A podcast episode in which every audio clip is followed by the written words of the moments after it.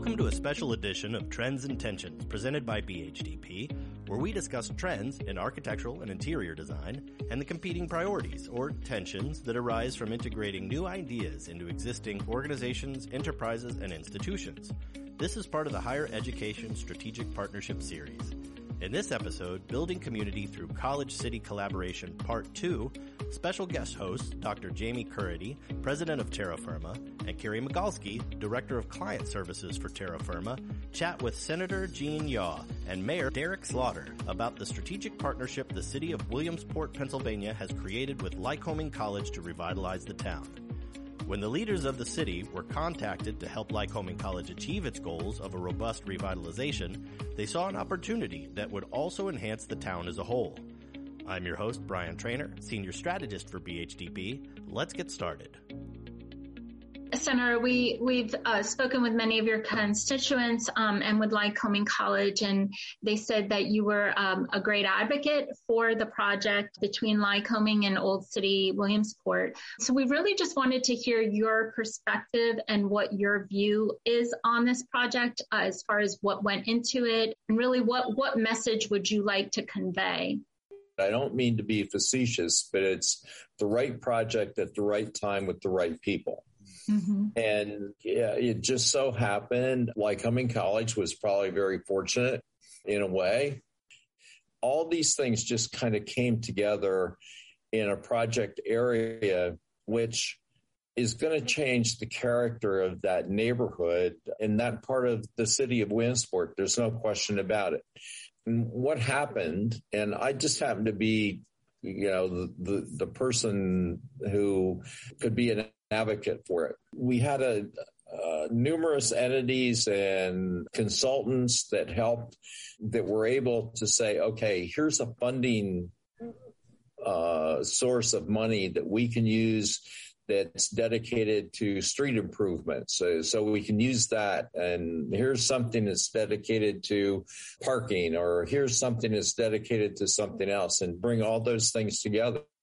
We were very fortunate. We had the right people, the right project, and the right timing. And uh, in my Senate district, I represent five counties, five rural counties in Pennsylvania. This is an area where I get the greatest return for my constituents, meaning this project would affect more of my constituents uh, on a broad base than anywhere else. And so that's kind of, you know, that's a factor that I have to take into consideration when I'm doing these projects is where, who's going to benefit and where can I benefit the most people? Mm-hmm. And this was one of them. It was a unique project and it's going to keep growing because there are other grant projects in this area which will feed off of it.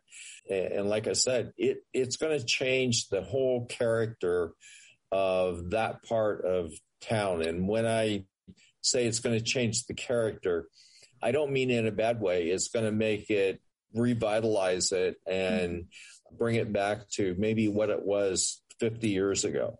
Yes. The partnership, to answer your original question, the partnership has been just fantastic. It's been a win-win uh, all the way around, both for Lycoming College, for the city. That area sort of just on the eastern edge of downtown. Mm-hmm. It was very stagnant, not a lot happening. And so Lycoming College and the city, you know, really under Dr. Trachte's leadership approached the city with a vision and said that Lycoming really needed to put their money where their mouth was. If they wanted to sort of reinvigorate the college, I guess, so to speak, and, and make the college blend as part of the city and, and literally, you know, figuratively and blend right into the city. And that's what it, that's what he did. And so when I started on city council, he had approached city council and administration at that time. And then obviously I've transitioned from city council to now the mayor. Um, and he said, we really want to start with some buildings that are going to literally, you know, reshape the, the landscape here in Old City. And, and he did. And he went to his board of trustees and he got with the city and we, we developed this partnership. How were you able to harness the city staff, like the personnel to say this is a priority? Well, I was always big on economic development. So to me, it was a no brainer. Some of the pieces were put into place when I was on city council. but the administration at the time was having uh, somewhat of a difficult time getting it over the finish line.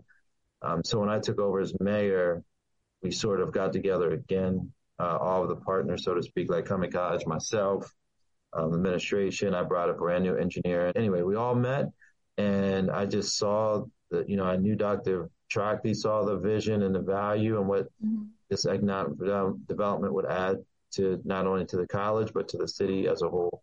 And so it was relatively easy to get uh, the others on board. It took a little a little bit of time just for everyone to see. So we had some meetings with city council to really explain the vision to them and how this was going to just be beneficial to all of us. It took a little bit of selling, uh, but it was a, a relatively easy sale to most people, and especially now that they're seeing what the buildings look like. I mean, people drive through there and they're like, "This is unbelievable." Yeah, it, the the pictures look amazing. It's- people are always like, "How are we doing all this?" It's just I don't know. Once it starts, it's like a, it snowballs. It snowballs. We have projects all over city. Mm-hmm. Hey, Senator, if I can ask a question, you, you already began to answer it in part, and it's demonstrating how it's going to benefit the most constituents.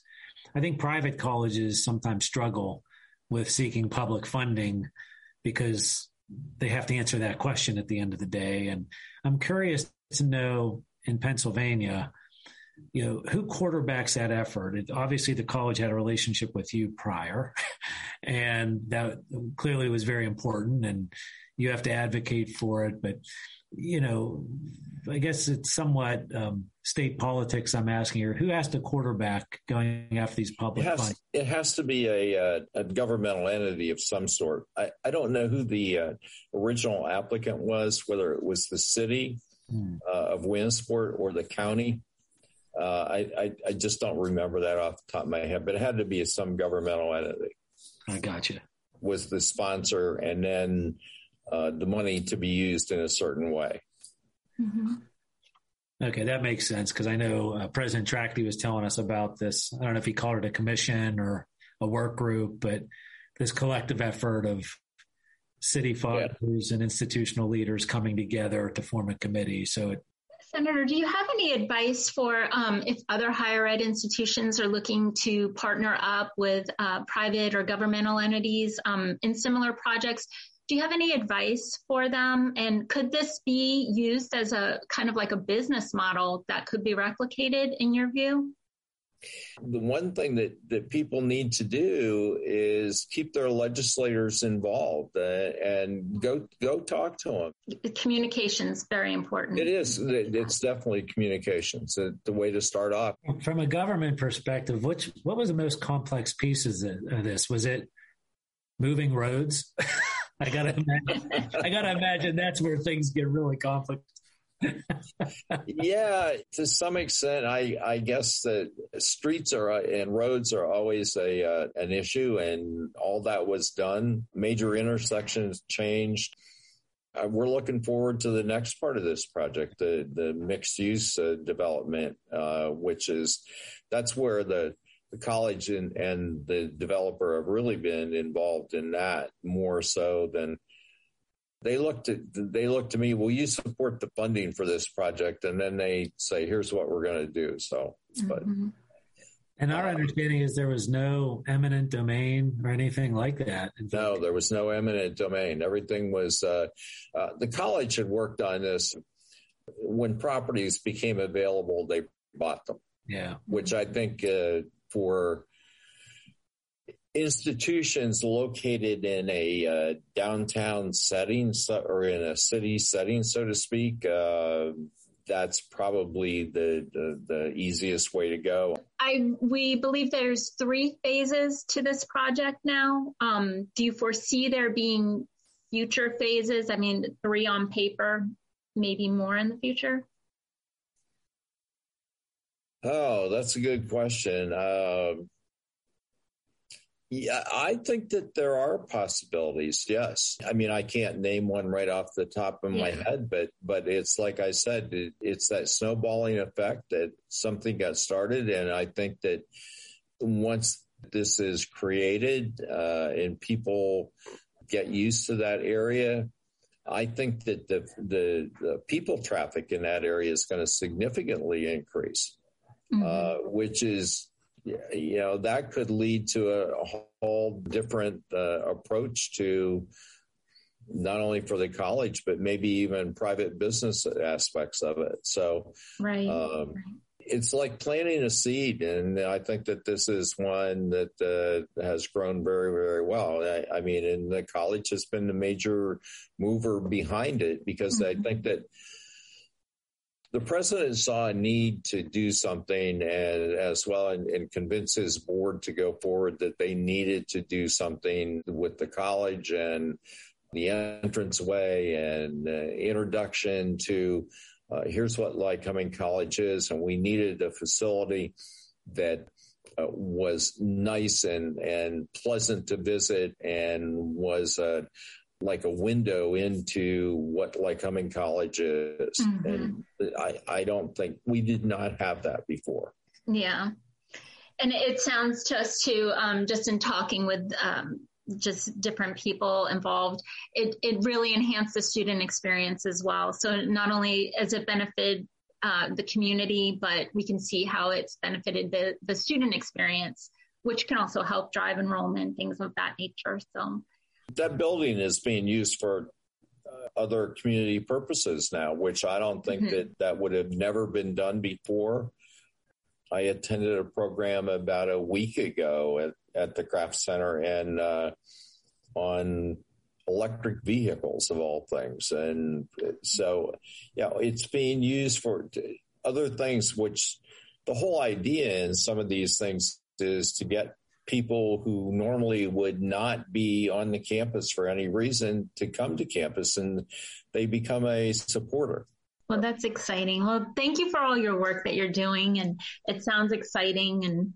Sounds good. Thank you. I look forward to hosting you up here in Williamsport then. I love that. Thank you so much. Okay. Thank all you. Right. Take Thanks. Bye. Yep. Bye bye. Thank you for joining Trends and Tensions presented by BHDP for this special episode, Building Community Through College City Collaboration Part 2, with contributing hosts Dr. Jamie Caridi and Carrie Magalski and their guests, Senator Gene Yaw and Mayor Derek Slaughter. If you appreciate what you've heard, please rate, subscribe, and give us a review. I'm Brian Trainer, your host, and I hope you'll join us for another episode of Trends and Tensions to see what topics drive design.